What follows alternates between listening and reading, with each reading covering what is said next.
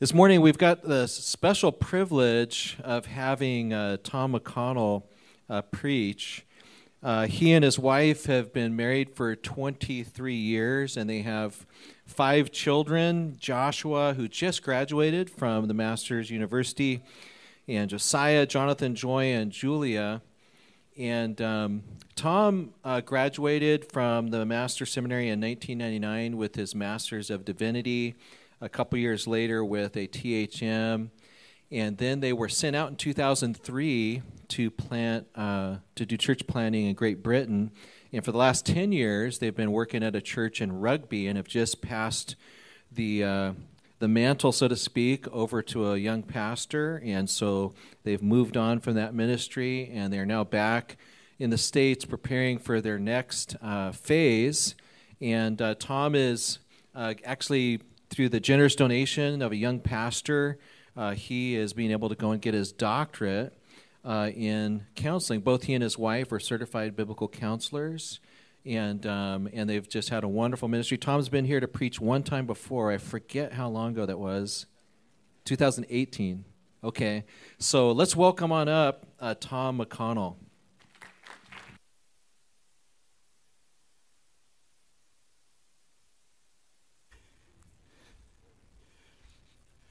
Well, good morning, Cornerstone Fellowship Bible Church. It is a delight to be with you uh, after five years um, uh, of being away from you. Last time we were here in 2018, I was accompanied by two Portuguese brothers who shared their testimony. I'm not sure uh, who was here then, five uh, years ago, but uh, um, we have an update to give you. Pastor Mike said that I can give a, a, little bit of an update, missionary presentation before I invite you to open God's Word and we spend time in God's Word together. So, for the next five to seven minutes, I, would like to do that and give you an update. I'm going to ask for, I have some helpers in the back. So, Sam, if you uh, can go ahead and, and, put our picture up there. As, uh, as Mike said, um, we're the McConnells, and um, we've been missionaries for 20 years in the United Kingdom. And uh, we have, uh, just as uh, Mike said, completed the church planting process. Um, we didn't turn it over to a younger man, we turned it over to an older man. Uh, is a fellow elder uh, with me for the last 10 years. He's uh, in his 60s, he's left a secure, secular job. Um, he's a British brother. He was in the ministry before us, he's pastoring the church right now. And um, we want to give you also an update uh, on, uh, uh, on Claudio Farinha, who shared his testimony. Um, I don't see any pictures there, so I'm not seeing what you're seeing behind me. Uh, but um, that's Claudio and, uh, and his uh, wife, Nikki. And there are three lovely children. Claudio was here and shared his testimony, and he is a fellow elder. He's one of three elders at Grace Bible Church Rugby. And um, he, in January, was sent out by our church to be our first church planting missionaries from our little church plant.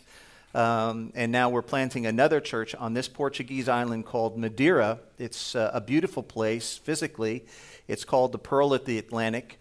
It's, uh, it's the island where he was born. He and Sandro were born. It's 90 some percent Roman Catholic, and physically, because of its beauty, um, it not only has uh, a million tourists who visit uh, each and every year, you can see uh, the, uh, the runway there. Uh, it is one of the top 10 most dangerous airports to fly into in all of Europe. that, that, that runway um, sneaks up on you. They cheered when we landed the first time there, and I said, Why is everyone cheering? They said, Because we landed. And, uh, and I said, Well, yeah, planes go up and come down. And they said, Well, did you see how short the runway was? I said, No, I've got the bulkhead here. That's where you put me. And uh, they said, Well, not many planes are falling in the Atlantic anymore. They've extended the run- runway. But uh, most people uh, are, it's a, it, because of its beauty, it's an it's a island where affluent people would go um, they would leave uh, from southern England and they would take um, the Carnival cruise ships and they would, uh, they would come to the port of Funchal, which is the port that you could see right there. Uh, and that's where most of the million people um, uh, come in uh, via uh, to the island either by plane, mostly by boat. Um, it is a, is a dead island spiritually. Um, as you're going to hear the testimony of, uh, of Claudio. I, I couldn't bring you uh, with me to Madeira, but I'm bringing a little bit of Madeira to you this morning via video uh, that Claudio and I have put together so you might know how to pray for him and for us. The next, um, I think the next is the next uh, slide is at the video. So if you can put the lights down and, and we'll let Claudio introduce himself to those that uh, you weren't here five years ago. And so you know how to pray for him. Thank you.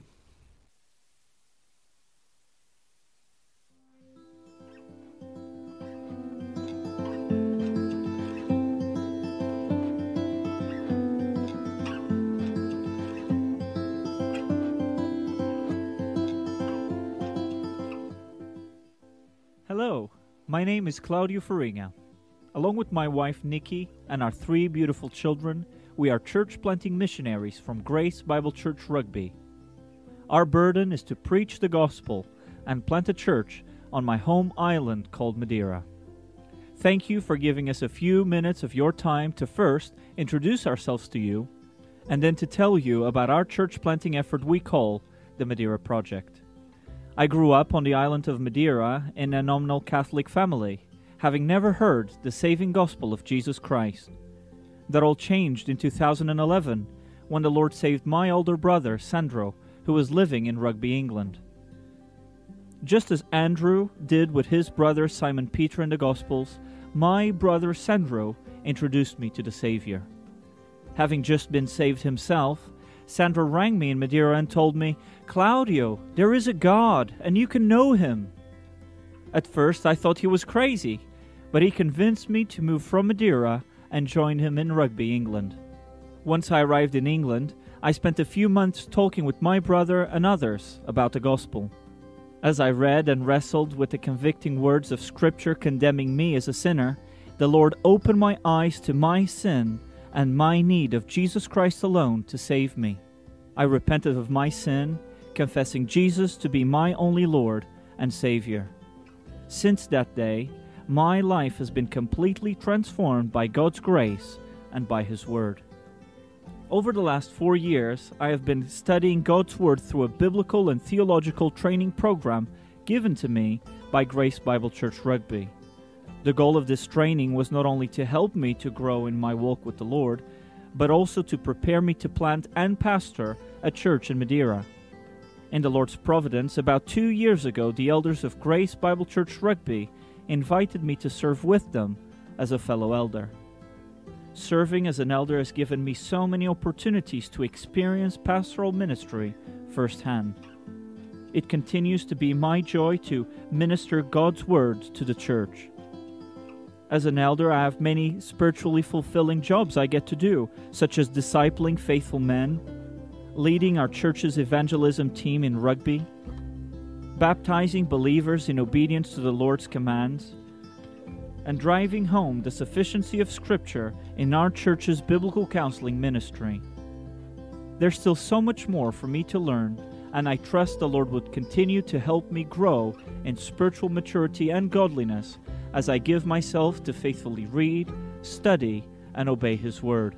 Having completed my pastoral and church planting training, our mission now is to return to the island of Madeira to preach the gospel of Jesus Christ.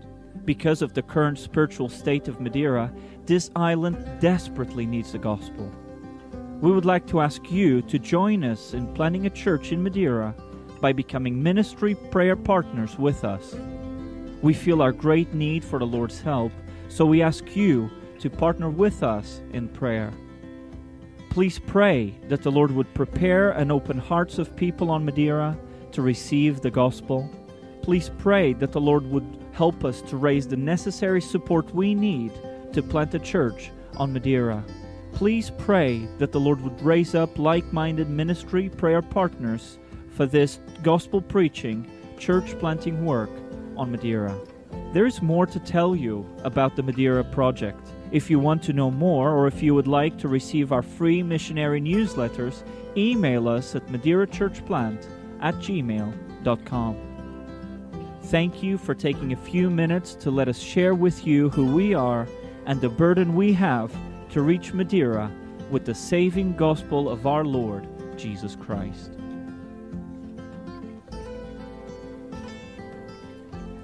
Well, he is a son in the faith to me. Claudio and his brother Sandro are sons in the faith to me. Sandro is um, planting a, a, church already. He's been there for about 18 months to two years with an amillennial group, um, of, a Grace Baptist group. So once Claudio, who is an elder at our church, uh, if the Lord blesses and brings a church into existence, there'll be like a Sproul MacArthur kind of uh, relationship with these two churches. The, the island can has 200,000 Madeirans on it, and um, and it can house easily 10 evangelical churches there. So we praise God that the gospel has returned to the island of Madeira. If you, if you haven't been by the missionary table, let me invite you before uh, you leave today and go to your homes. Please go by and, and, and grab one of the, uh, the cards uh, for Claudio. There's a QR code on there. You can see the video again through the QR code, but you can also sign up to receive his missionary newsletter. You'll know that his missionary newsletter looks awfully like ours because we're training him how to be a missionary. And uh, his training is still ongoing with some of these aspects. But uh, we would also like for you to be able to pick up um, a missionary uh, card for our family, the McConnells, uh, and so forth. In January, we sent uh, the Farinhas uh, to, from Rugby to uh, Madeira, and they've landed and they've set up uh, their house on the east side of the island in a place called Machico and Claudio is already evangelizing. There, there are no believers there connected uh, with that. He's just doing evangelism three to five days a week. Um, that's uh, we're, we're, it's a step of faith. We don't know that the Lord wants uh, a church there. Uh, until he regenerates someone through the preaching of the gospel. And so we, we're, we're praying that over the next year or two, we'll be able to see the Lord give birth to a church. And we would like for you to pray uh, with us in that regard. For our family, my wife says, You do a lot of talking for Claudio. Uh, uh, is anyone going to ever know about the McConnells? So we would like for you to pray for us as well. We have three particular um, uh, uh missionary needs that we have, and if you want, you can take your phones out. Just keep the ringer off and snap a picture of that screen there. Uh, we, our church, uh, our church needs a, its own building. We have about 50 adults and 45 children, and no no normal place or steady place for us to meet over 10 years. That's really the primary threat to our church is our, uh, is our uh, homelessness.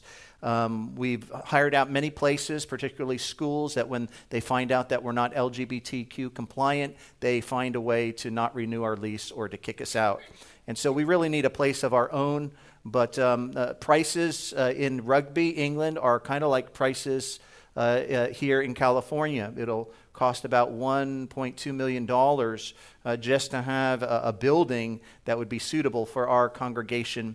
Um, and if, uh, if the past is any indication, when we did have a sizable building, our, our congregation tends to grow. We get a lot of people visiting who would like to be a permanent part, but uh, uh, if you don't have a building like in America, you're viewed as a cult almost.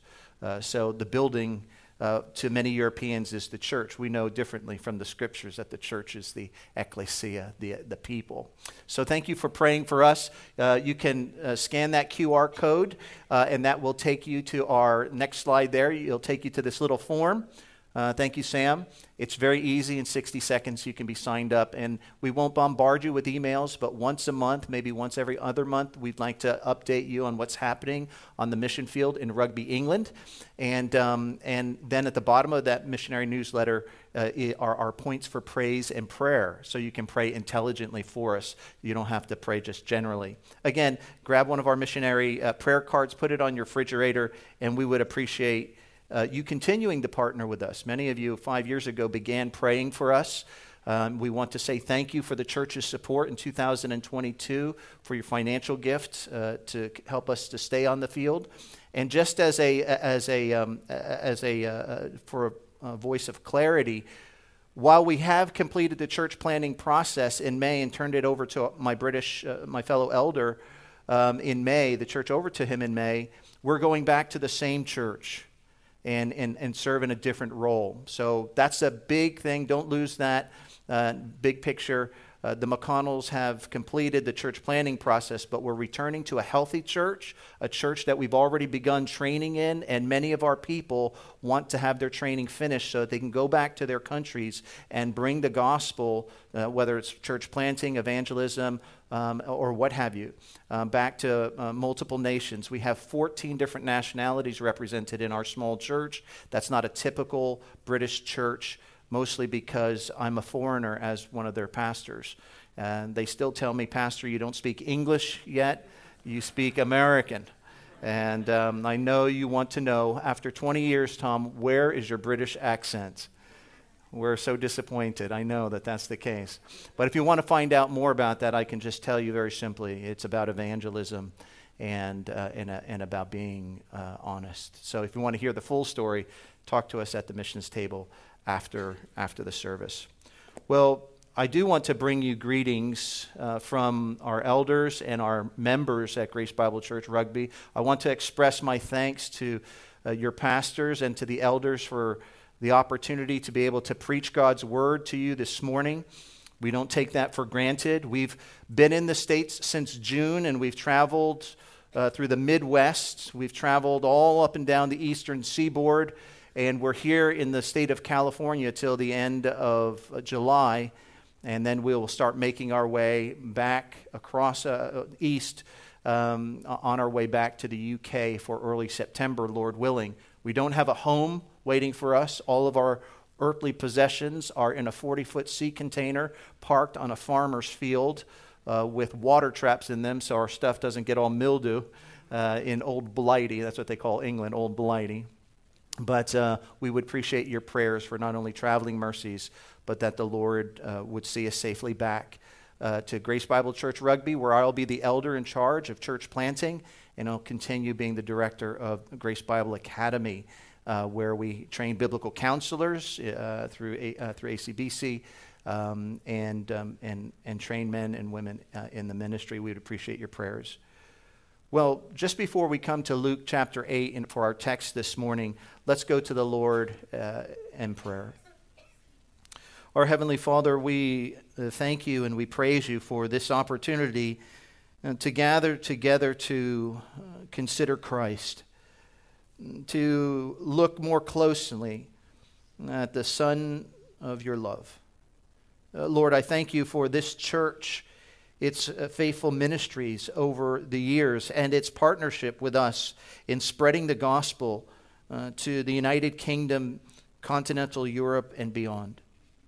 Lord, thank you for the faithful prayers and the material support that your people here have um, offered uh, to help us along the way. Thank you, Lord, for their continued intercession. Thank you for the sweet fellowship that we have because of the gospel and because of Christ. Lord, we pray that you would continue to bless the pastors here and the elders and, and Lord, congregation as they continue to open your word, as we heard already in the Sunday school hour, and disclose what's contained in it and to be changed by it, to be transformed by the word of God and the Spirit of God. Lord, my heart's prayer this morning in a congregation this size is, is twofold that Lord, those who don't yet know you in a saving way, that you'll be gracious as you are to open their hearts to the gospel, uh, to cause your spirit, uh, who moves where he wants to, uh, to bring life uh, out of death, and to cause men, women, and young people to be born again, and to know the peace of God that passes all understanding. And Lord, for your children, who are here at Cornerstone Fellowship Bible Church, who know you and love you and are walking with you and are faithful, I pray that they would be built up in their most holy faith. I pray that they would be encouraged. Lord, I pray that some, uh, Lord, will be challenged today in, in their walk with you. Lord, our, our ultimate aim is to glorify you in all that we do. Help us, Lord, not to be glory robbers, but, Lord, to give you all the glory. Now, cause your Spirit to illuminate your word so that we might hear, believe, and obey. In Jesus' name we pray. Amen. As Grace Church missionaries 20 years ago, Kathy and I have seen many uh, exciting things in the lives of people who have heard the gospel of our Lord Jesus Christ. Uh, we have seen uh, since our beginning uh, our uh, home assignment here back in June, our, even our two daughters, uh, Joy, who's 15, and Julia, where are you guys at? I can't see. There you are. They're over there. Joy and Julia have revealed to their parents uh, that they have come to know the Lord. And that, which was a great revelation for us in those first couple months as we began our time. We've seen some wonderful um, blessings by our God. And uh, this is the prayer for all, every parent here who knows and loves Christ, isn't it? That your children, our children, will come to know Christ uh, as Lord and Savior and, and live for His glory. And, and we're, so, we're so encouraged by so many things. We're so encouraged that God's not done uh, saving his people in the United Kingdom, as you heard with Pastor Claudio and Sandro. They didn't get to hear the gospel on, uh, on the Roman Catholic island of Madeira, so they had to go to a place that everyone has written off as spiritually dead or too far gone to hear the gospel themselves and to be saved. God's got his remnant, God is saving his people. And, and yet, while we've seen so many exciting things during these 20 years of our missionary life and work, we've also learned, and God has been teaching us, that, that many people attending the church throughout the United Kingdom and throughout the United States seem to have forgotten over the years the desperate spiritual state they were in when Jesus came to them and set them free. Some of us who have been saved for many years uh, we, we have to look back a long period of time uh, to remember uh, the desperation that we were in in that moment. Have you ever considered why many believers just saved tend to share the life giving gospel more frequently, more passionately, and even more joyfully than believers who had been saved for decades? Have you ever wondered about that?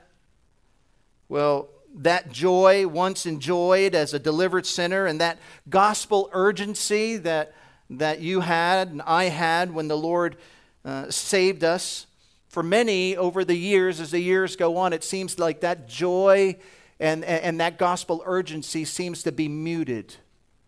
It, it seems that uh, the more comfortable we become as life goes on, even, uh, uh even as we might say, as we become mature in Christ, the more silent we become about the gospel.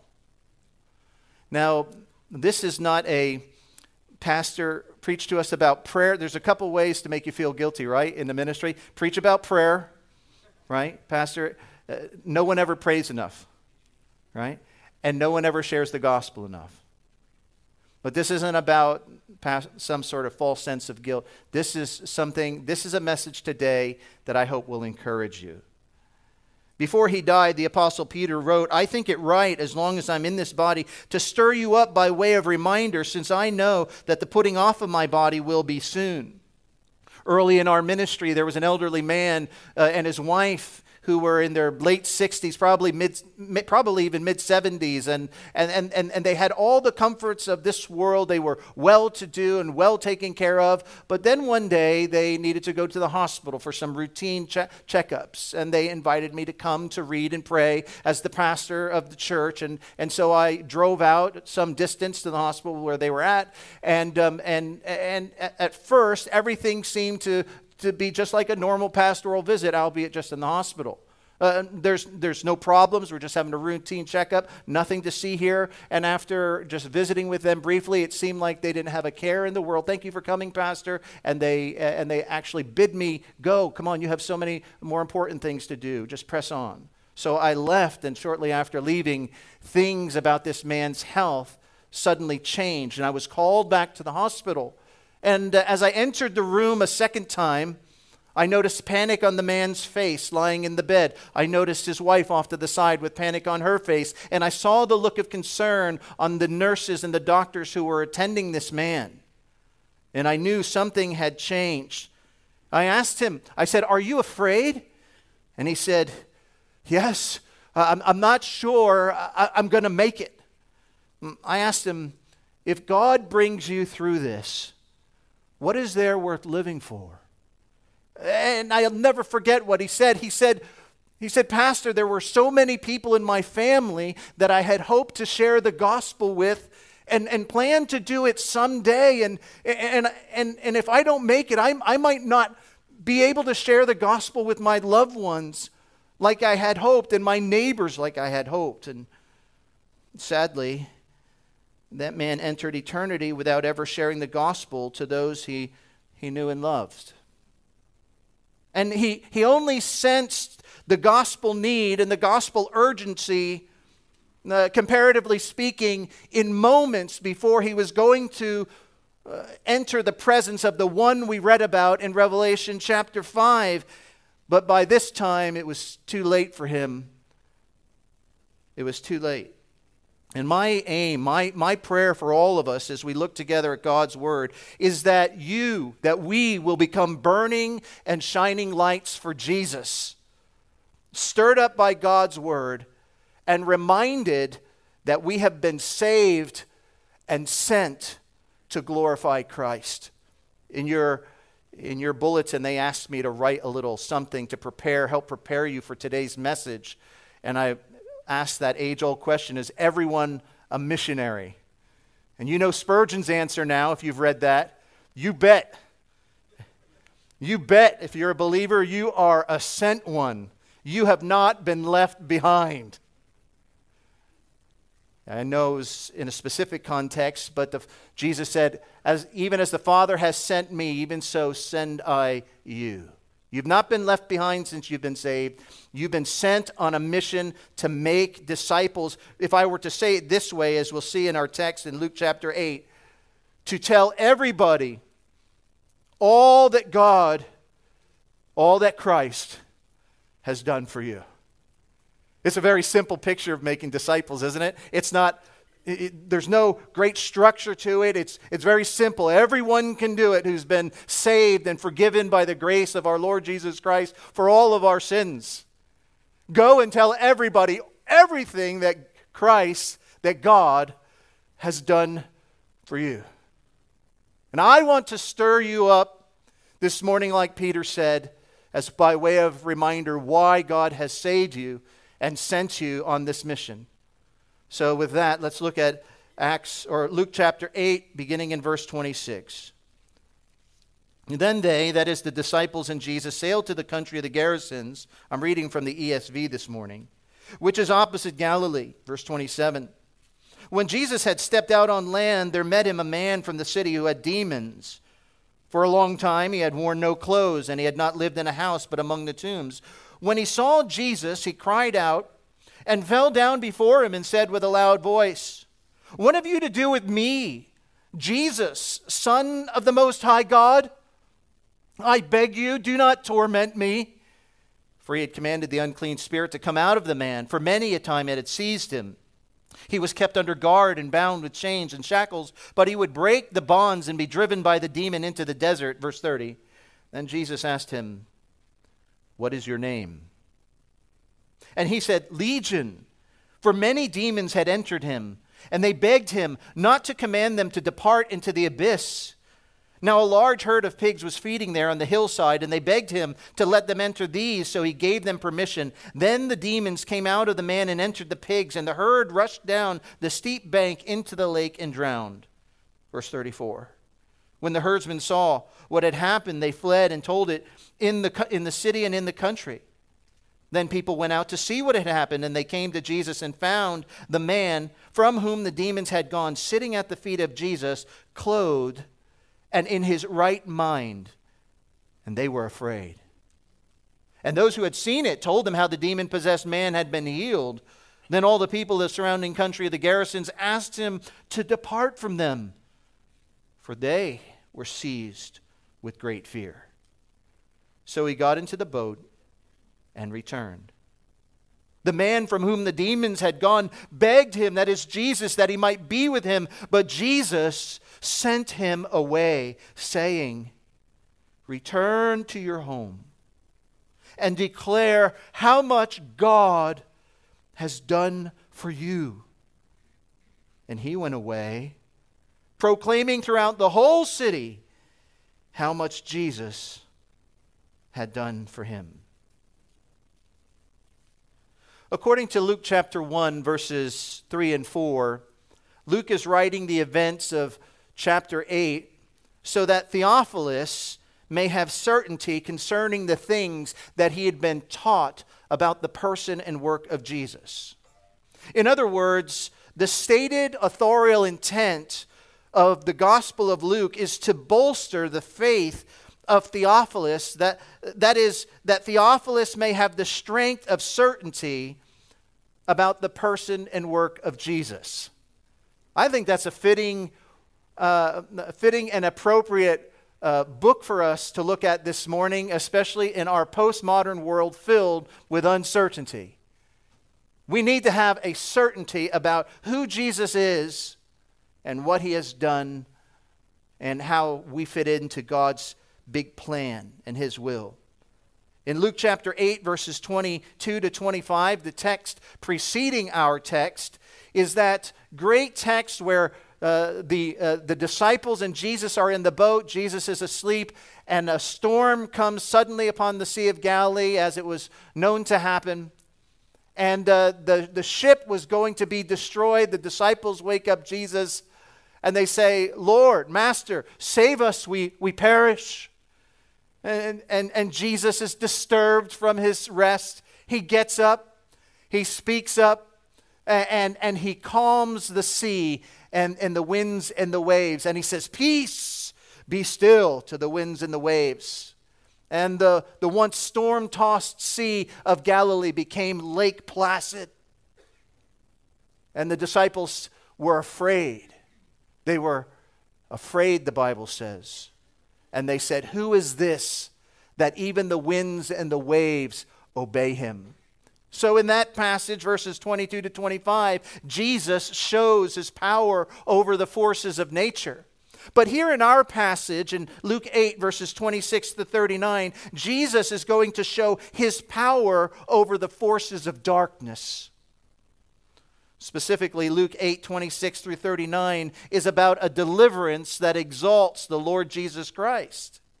And in our text, Jesus is going to show his power over the forces of darkness by delivering a man, listen, completely in the grip and power of demonic darkness.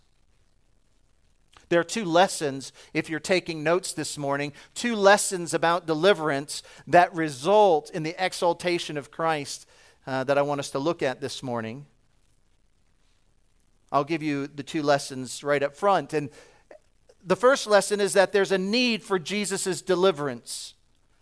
There's a need for Jesus' deliverance, verses 27 through 33. And secondly, there's a response to Jesus' deliverance in verses 34 through 39. The need for Jesus' deliverance, verses 27 through 33, and the response to Jesus' deliverance in verse 34 through 39. I'll, I'll also uh, give you a heads up that my first point is longer than my second point.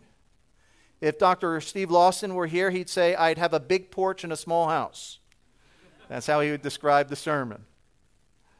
But I want us to look at these two lessons about deliverance for two human reasons. What, what the Lord is committed to accomplishing, I'll need to leave to Isaiah 55 11, and I trust what he said there will be true today that his word will not return void.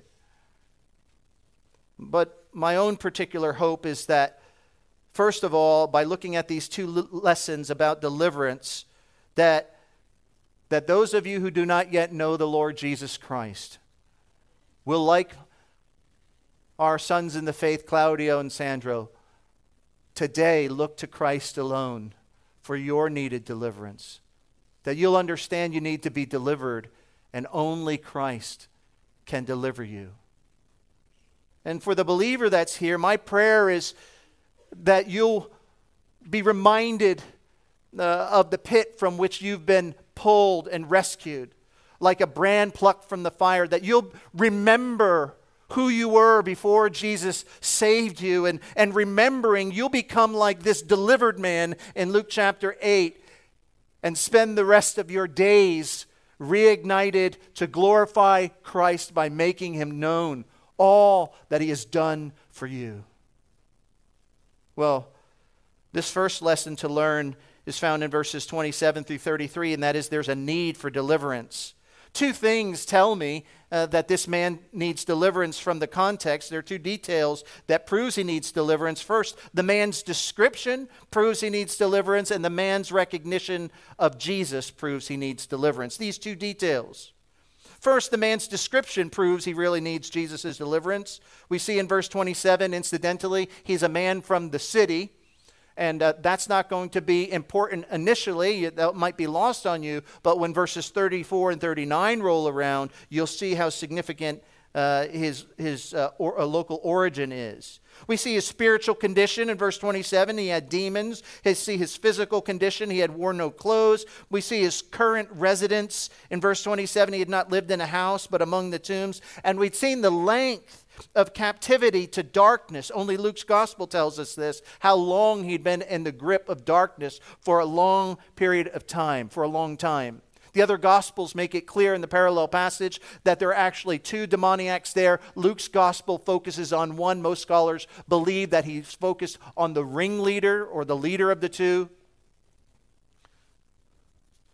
So we see his spiritual condition, his physical condition, his current residence, and the length of captivity.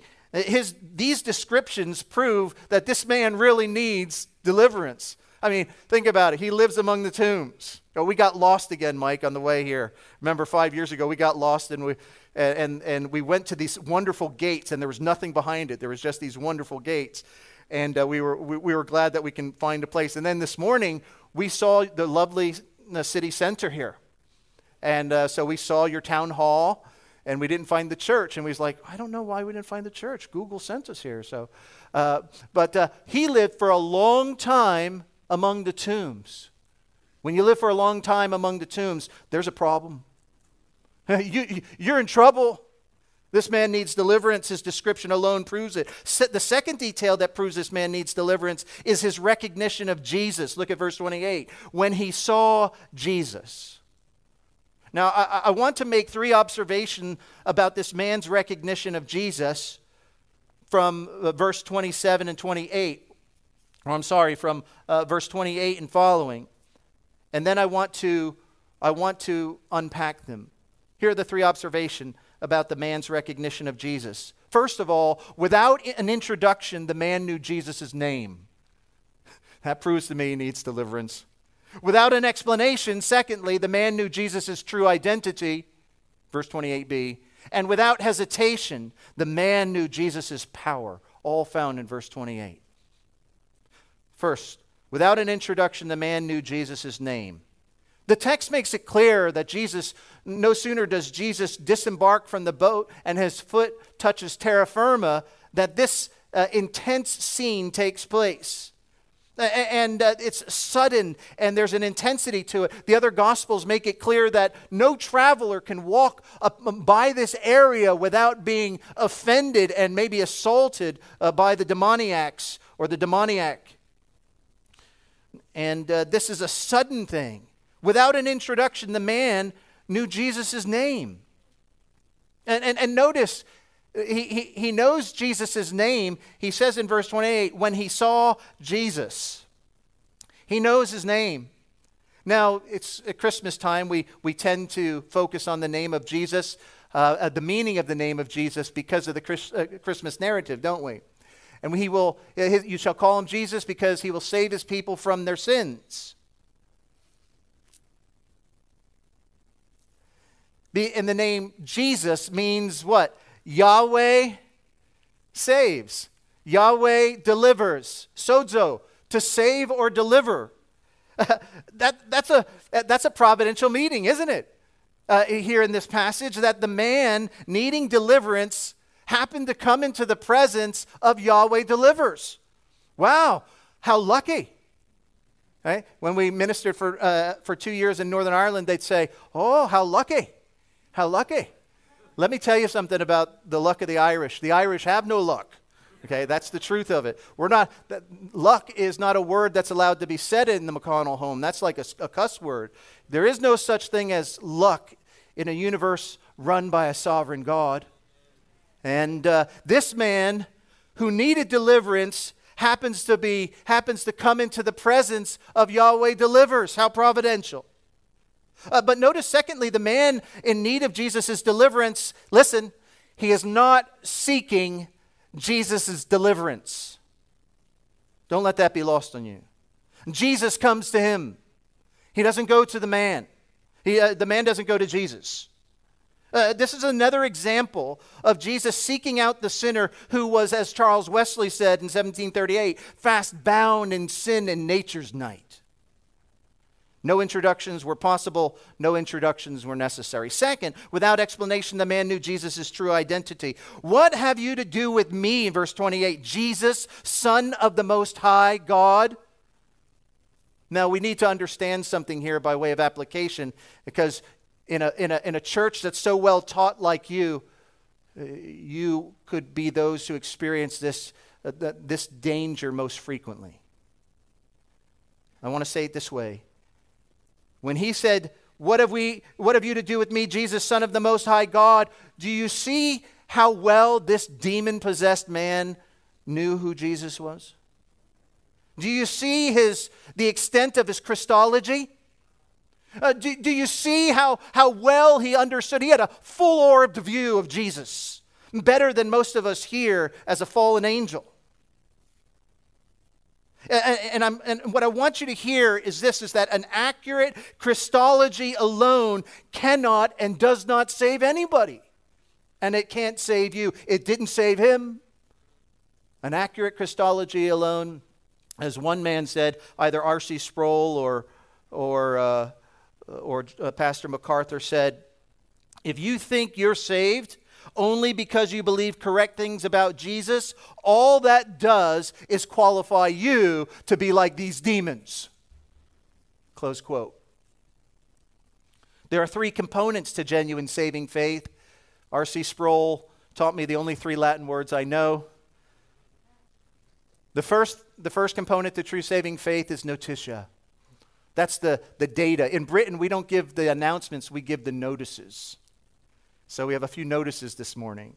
The notitia, you need to know the data of who Christ is, who you are as a sinner, how God is holy. And then there's assensus. You, you need to assent that the data of the gospel and the word of God is true.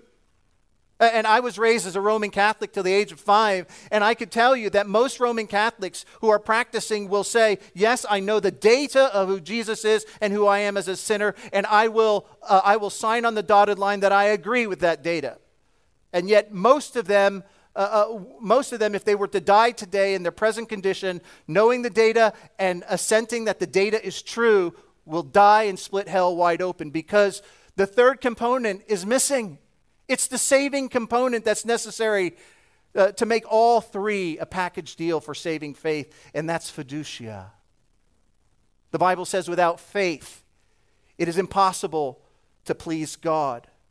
The Bible says that those who come to Him, uh, those uh, that we must come to Him by faith. What must I do to be saved? Believe on the Lord Jesus Christ. And it's not merely an intellectual assent like we believe in the historical figure of Abraham Lincoln. Oh, no, my friends. It means a resting and a trusting, and here's the operative word in Christ alone for your salvation. So many people in well taught churches know the data of the Bible and the gospel in Christ. They assent that it's true, but they're adding, like the Colossians were being tempted to do, they're trying to add to Jesus. The Jesus Plus movement that was rife in Colossae is rife in America. And Jesus plus anything else is actually a minus, and there's no salvation. It is Christ alone who can save you and must save you, and by whom you must be delivered.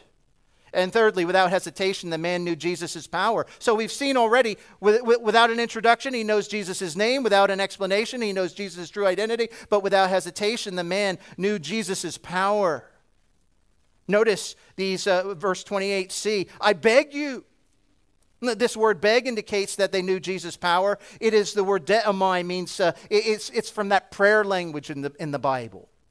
It's used in Luke 5:12 where the man full of leprosy begs Jesus to heal him, and it's used by other desperate human beings. There's another uh, word used in the text in verse 31 and 32, parakaleo. They beg him, they beg Jesus. Uh, it means to make a strong request. They implore him. And, and, and, they beg him, what do they beg him? Don't torment us. Uh, the, this word torment indicates that they knew Jesus' power. The word torment means to subject to severe distress, to subject to punitive judicial procedures, as the lexicon says. It's used in Matthew 14, this word uh, uh, torment, in Matthew 14, 24, of a boat battered by the winds and the water. What's the previous context here in Luke 8, 22? They'd just come off the, the high waves and the raging winds and, and waves in the context. And he's saying, Please don't torment us. Don't batter us back and forth as a battered boat. Don't torment us. And notice uh, it's not here in the, in the text of Luke, but in Matthew 8 29, the parallel passage, they add, Don't torment us before the time. They had a right Christology and they had an accurate eschatology. The idea of Jesus uh, tormenting anyone, however, including a demon, is countercultural to our, our biblically ignorant world. You see, Jesus is often portrayed as a soft, effeminate man who never stepped on an ant. And yet, I suggest you go back to Revelation, which we read earlier, and, uh, and, and, and read Revelation 1 12 through 18 for a more up to date picture of Jesus. Uh, we know that in Revelation 5, uh, he, is, he stands there as a lamb who had just been slain. But remember what was said earlier in the chapter the lion of the tribe of Judah has conquered. He's the lion. And in Revelation chapter 1, verses 12 to 18, he is the glorious Christ. He is so glorious, John falls down in fear before the presence of Jesus Christ. His eyes are like fires, hair is white. He's not in a wheelchair. He's not an absentee Lord. He walks among the candlesticks, among the churches. He's doing it today. He's not an absentee Lord. He's not abdicated his responsibilities. He's designated responsibilities of shepherding and care. And when it comes to this tormenting that this spirit is asking, these spirits are asking Jesus not to do before the time, I remind you of John 5 22 that Jesus said, The Father judges no one, but has given all judgment to the Son and we see that uh, uh, in, in the early chapters of Revelation when he speaks to the churches. For I know, I know, I know, I know. Jesus knows all that's happening in the church. But more than that, Jesus, in Revelation 14 9 through 11, speaks of those who receive the mark of the beast. It says of them that he, that one who receives the mark of the beast, shall be tormented with fire and brimstone in the presence of the holy angels. Listen, and in the presence of the Lamb. The same Lamb who's mentioned in Revelation chapter 5, who is none other than Jesus Christ. The point that you need to understand, my dear lost friend, is that the one who died on the cross to forgive the sins of all who would place their faith and trust in him is the one who's going to judge everybody, including you. The demons know that they will face Jesus on the day of judgment, and my dear lost friend, so will you the Lamb of God who died, who will judge the fallen angels, who will judge those who receive the mark of the beast, and every unbeliever who enters into eternity. This is the Jesus who has come to deliver. He is the only one who can deliver. And finally, look at verse uh, 28 Do not torment us. Some of you are saying, Tom, I don't hear a British accent, and you're going so fast, you must be from New Jersey. That's right, I'm from New Jersey. We talk a bit fast. Do you, do you see what he says? Think about this. Don't torment us, Lord. Don't miss the irony. The demons beg Jesus not to do to them what they've been doing to these men, this man. And remember Luke's prepositional pray, uh, phrase for a long period of time. Now, I want you to look at the question Jesus asks in verse 30 because two worlds are about to collide as Jesus asks the demon, What is your name? And the demons respond, Legion, for we are many. Uh, in the time of Caesar Augustus, a legion was the name given to a group of about 6,000 Roman soldiers. And, and most people uh, want to ask me after the sermon is a Roman legion the same as a demonic legion? Do I have any insight there? I don't know. I have no idea if the Roman legion is the same as a legion of demons, but it doesn't matter. That's not the point of the text. Uh, but we do need to ask the question why does Jesus ask this question, What is your name, in verse 30? I mean, uh, since he has power over the forces of nature, and since he has power over the forces of darkness, since he is God, the very Son of the living God, then he knows everything. And if he knows everything, um, why does he ever have to ask a question? Use the interrogative. It's, it's not for his sake. Um, probably the best analogy from Scripture that I can give you is found in 2 Kings 6 14 to 17. We don't have time to open and expound that passage, but write that down. 2 Kings chapter 6, verses 14 to 17. And in that passage, the king of Syria has been thwarted by the prophet Elisha.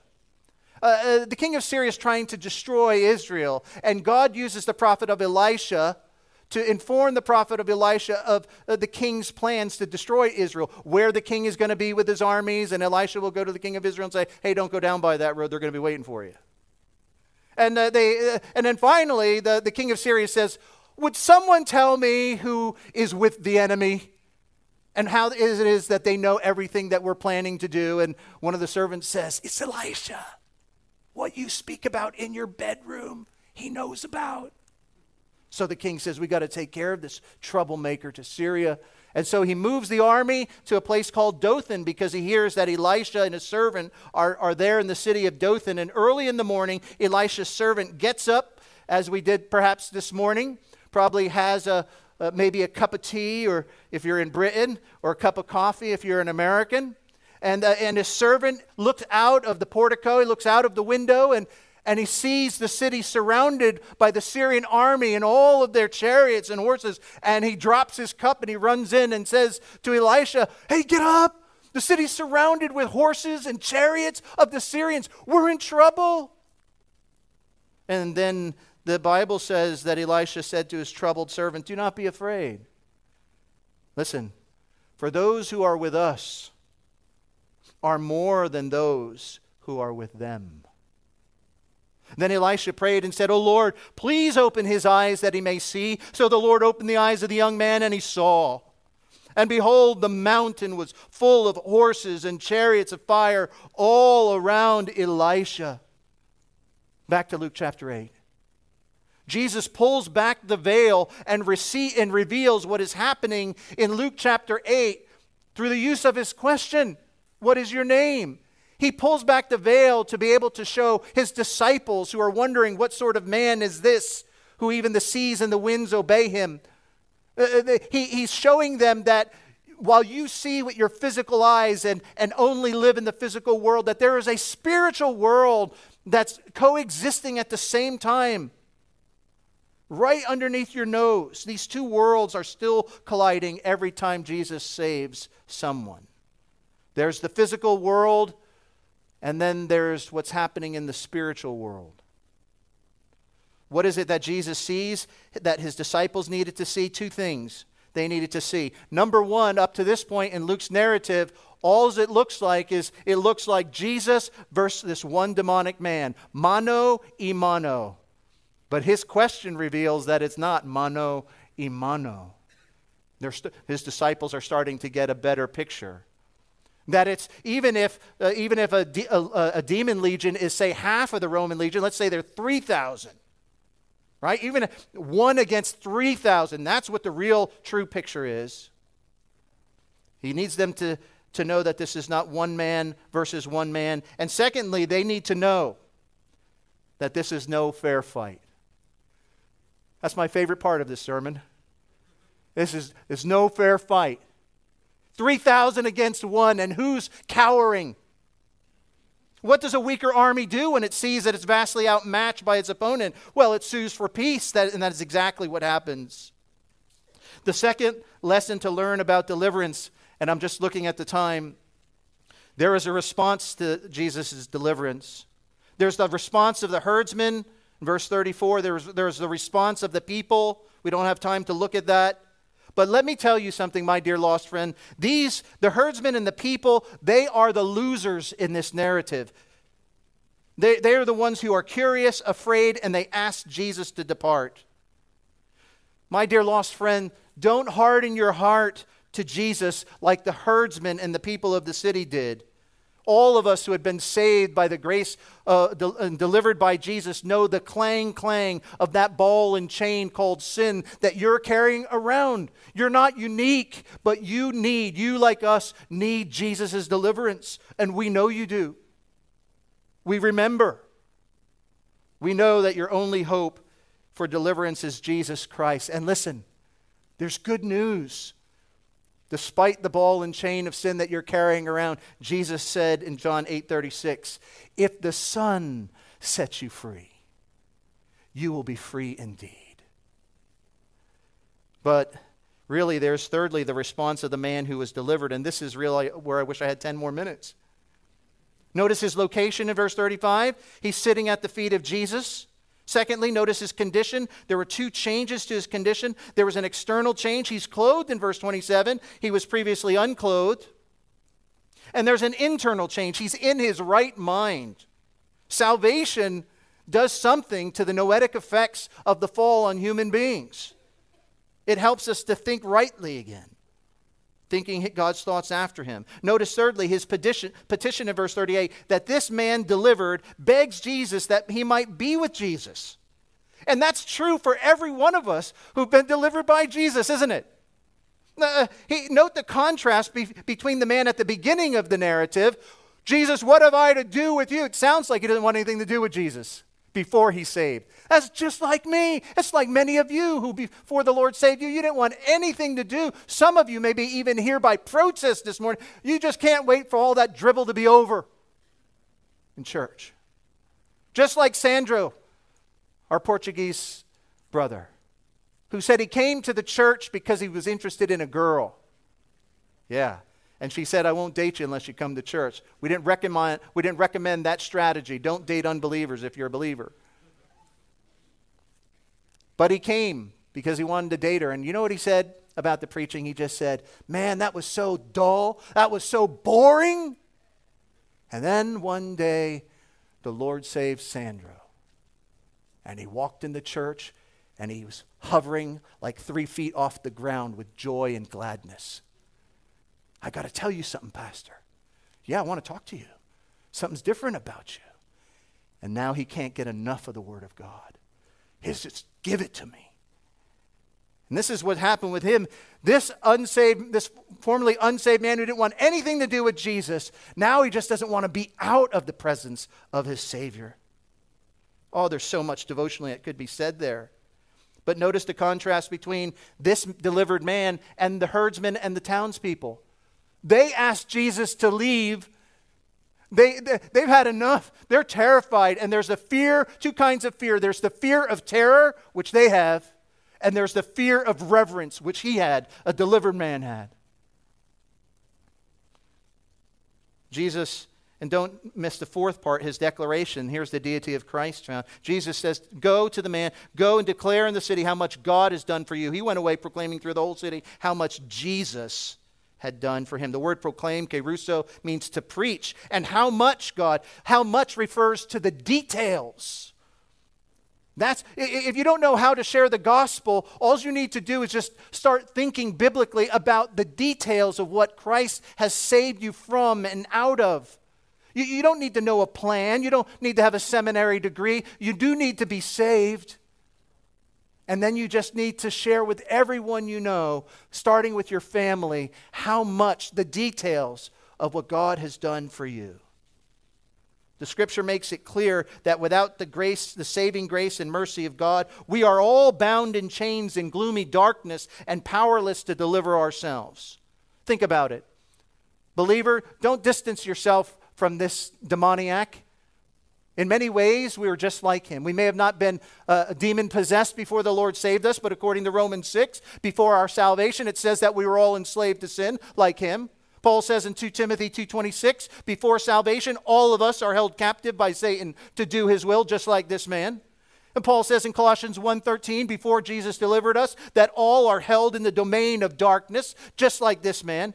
Before salvation all are Satan's offspring or children of the devil according to Genesis 3:15 Satan's uh, seed and as Jesus said in John 8:44 in that particular context you have your your father the devil Paul will say in Ephesians 5 8, you once were darkness like this man, and now you are children of the light. We have a lot in common with this delivered man. And, and, and, probably the greatest mistake for believers is to say, Man, I'm so glad I'm not an addict like that man. I'm so glad I'm not demon possessed like that man. We were caught in the same Stygian midnight of darkness as him. So, believer, what ought to be your response to the word before, before you leave and as you go throughout your day today and the rest of your life? Till we see you again in heaven, perhaps. Number one, you ought to be sitting at the feet of Jesus. Verse 35. This ought to be your regular posture. You ought to come to Sunday school where Jesus is put on display. You ought, you ought to be in church every time the doors are open, in the house groups, and wherever the, the saints gather talking about Jesus. You, you know what you've been delivered from. You, it's unforgettable. You, you need to be at the feet of Jesus. It's the place of learning, it's, the, it's a place of love it, it, to, to learn. That's what we are. We're learners, disciples, mathetes, but it's also a place to express our love. We want to be in the presence of Christ, and it's a place of worship. Secondly, your life ought to demonstrate radical changes through two primary areas of your life. There ought to be a massive internal change. 2 Corinthians 5:17 says that if anyone is in Christ, he is a new creature. You're not the same anymore. You've been transformed internally, and there's a massive external change. And don't get the order wrong. If the man's heart had not changed, what he was wearing wouldn't have changed. We're not a legalistic church or body of Christ. Man looks on the outward appearance, God looks on your heart. Thirdly, your heart's desire is to be where Jesus. You want to be with your with the Lord who lovingly, graciously, mercifully delivered you. Not a selfish longing for heaven to avoid the, the pain and the suffering that we experience physically as this body, this outward body decays, but it's really a longing to be with your loving Savior when He is done with your service here on earth. Your, fourthly, your deliverance ought to result in your exalting the Lord Jesus like this delivered man. You have been sent by the Lord Jesus Christ to tell others what he has done for you. In 1749, Wesley penned these words that we sometimes sing in the old hymn Happy if with my latest breath I might but gasp his name. Preach him to all and cry in death, Behold, behold the Lamb. Jesus delivered you, believer, so that you would glorify him by telling others about Christ. And I can I close with this that though the townspeople and, and, the, and the herdsmen and the, and the people of the city begged Jesus to depart, isn't it sad that he does. He, he, he leaves. It seems like there's more people to deliver in, in, that need delivering in that city. But Jesus listens to their wish. But not without sending them one delivered person as a gift of grace and mercy.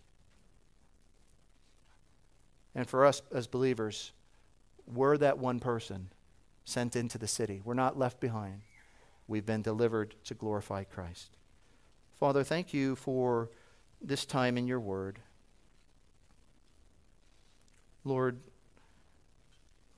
we know we've gone over time, and we pray that, that your people here will be provoked by the scriptures, that they'll be helped and encouraged, those who are sharing with joy and gladness all that you have done for them. But Lord, there are so many who are part of the church today in the United Kingdom and in the United States, uh, Lord, who have who are just almost carelessly going through life, not telling people, especially the ones of their own household, all that Christ, all that you have done for them. And oh, the, the guilt and the remorse that is unnecessary. Lord, I pray that you would uh, fire the hearts of your children here today. Thank you for this church and its faithfulness to your word.